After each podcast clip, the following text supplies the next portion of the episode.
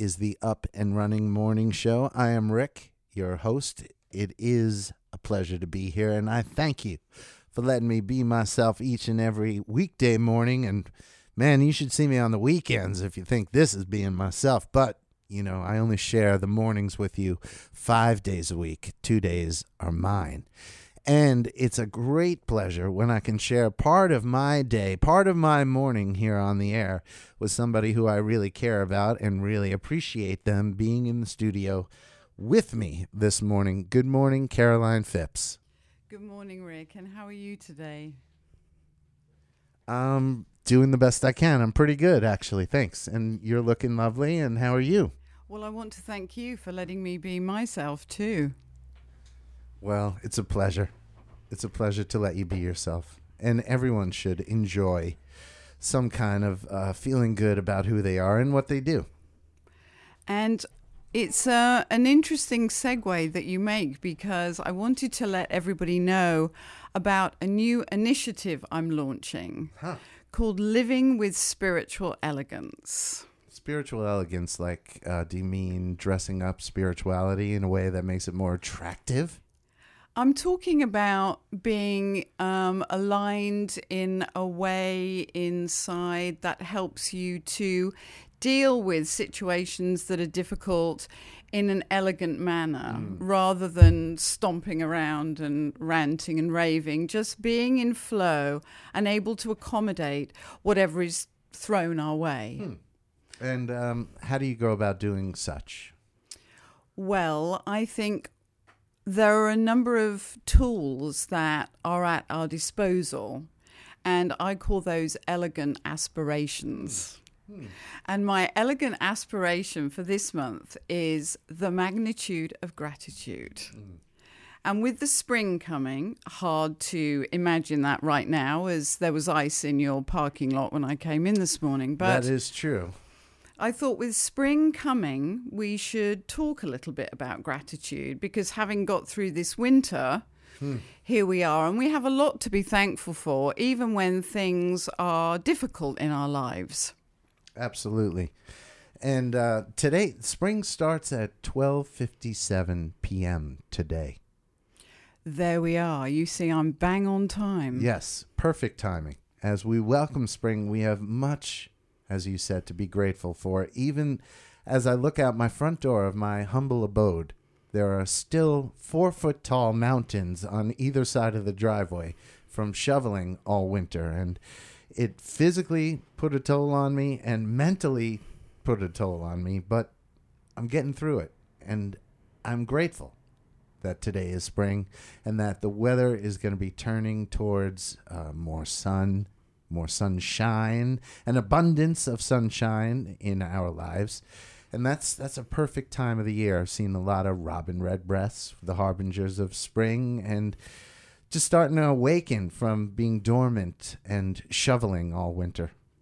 You know, one thing that made me focus on gratitude recently was watching the Oscars. Hmm. And how is that? Well, in Matthew McConaughey's speech, he said something really interesting. You know, he won the Oscar for Best Actor. And he said something really interesting. He said it's scientifically proven that gratitude reciprocates.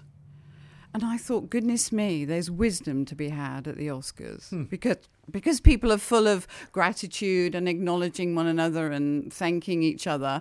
And then you see people up there on the podium having won, and you think, well, easy for you to be filled with gratitude. You've just mm-hmm. got an mm-hmm. Oscar. You know, what about the rest of us with our difficult lives?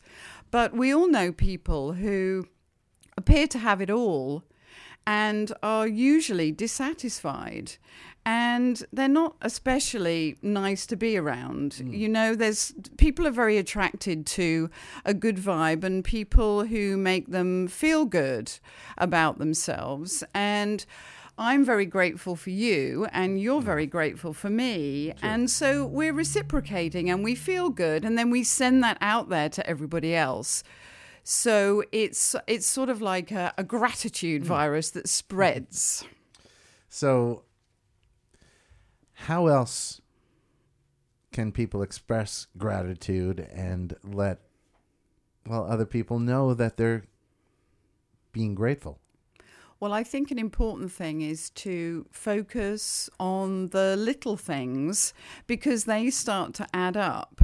So, if we are very grateful for the person who helped us get breakfast on the table this morning, or very grateful to the person we tune into on the radio, or very grateful for the person who, let's be grateful for Sly Stone, right? Come on. Sly. Come on. Yeah. So being being getting into the flow of gratitude because when you are in the flow of gratitude it means that you have a mindset that good things can come from outside of you and will come to your aid when you need them. And you live in a benevolent world. If you're constantly dissatisfied you think well there's not enough. Mm. There's never enough. And so you focus on there's never enough, and then you get more and more of there's never enough. And you want more and more of there's never enough. And the world seems like a malevolent place that is, oh, look what happened to me. This always happens to me. Oh, miserable, miserable. And people with that mindset, things like that often do seem to happen to them where you think, good Lord, how could that possibly have happened to you? And yet it, it, it does. So if you live in a mindset that gives you the idea of a benevolent world that's going to come to your aid, think about the stress relief that you get from knowing that.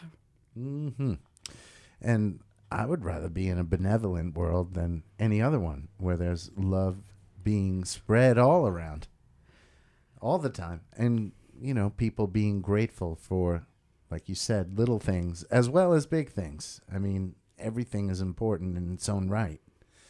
And now, what else um, is part of your initiative? Well, I'm going to do an elegant aspiration each month, which, if I may, I will come and share with you once a month. Sure. And I thought next month we could do forgiveness. Mm. This month we're going to focus on gratitude.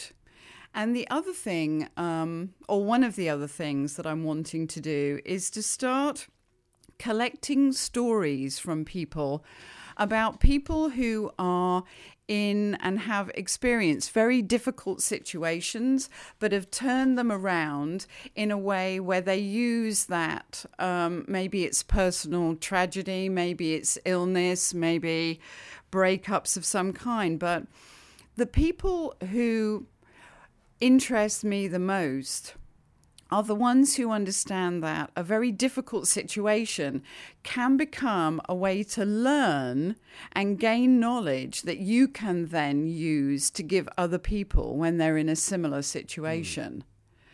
So instead of thinking, oh, you know, why did that horrible thing happen to me? If you can turn it into a tool for knowledge and growth, then the horrible thing ends up with it's still horrible but it ends up with a purpose. Mm-hmm. And then you can hand that information on to other people who might be in need of some strength from you.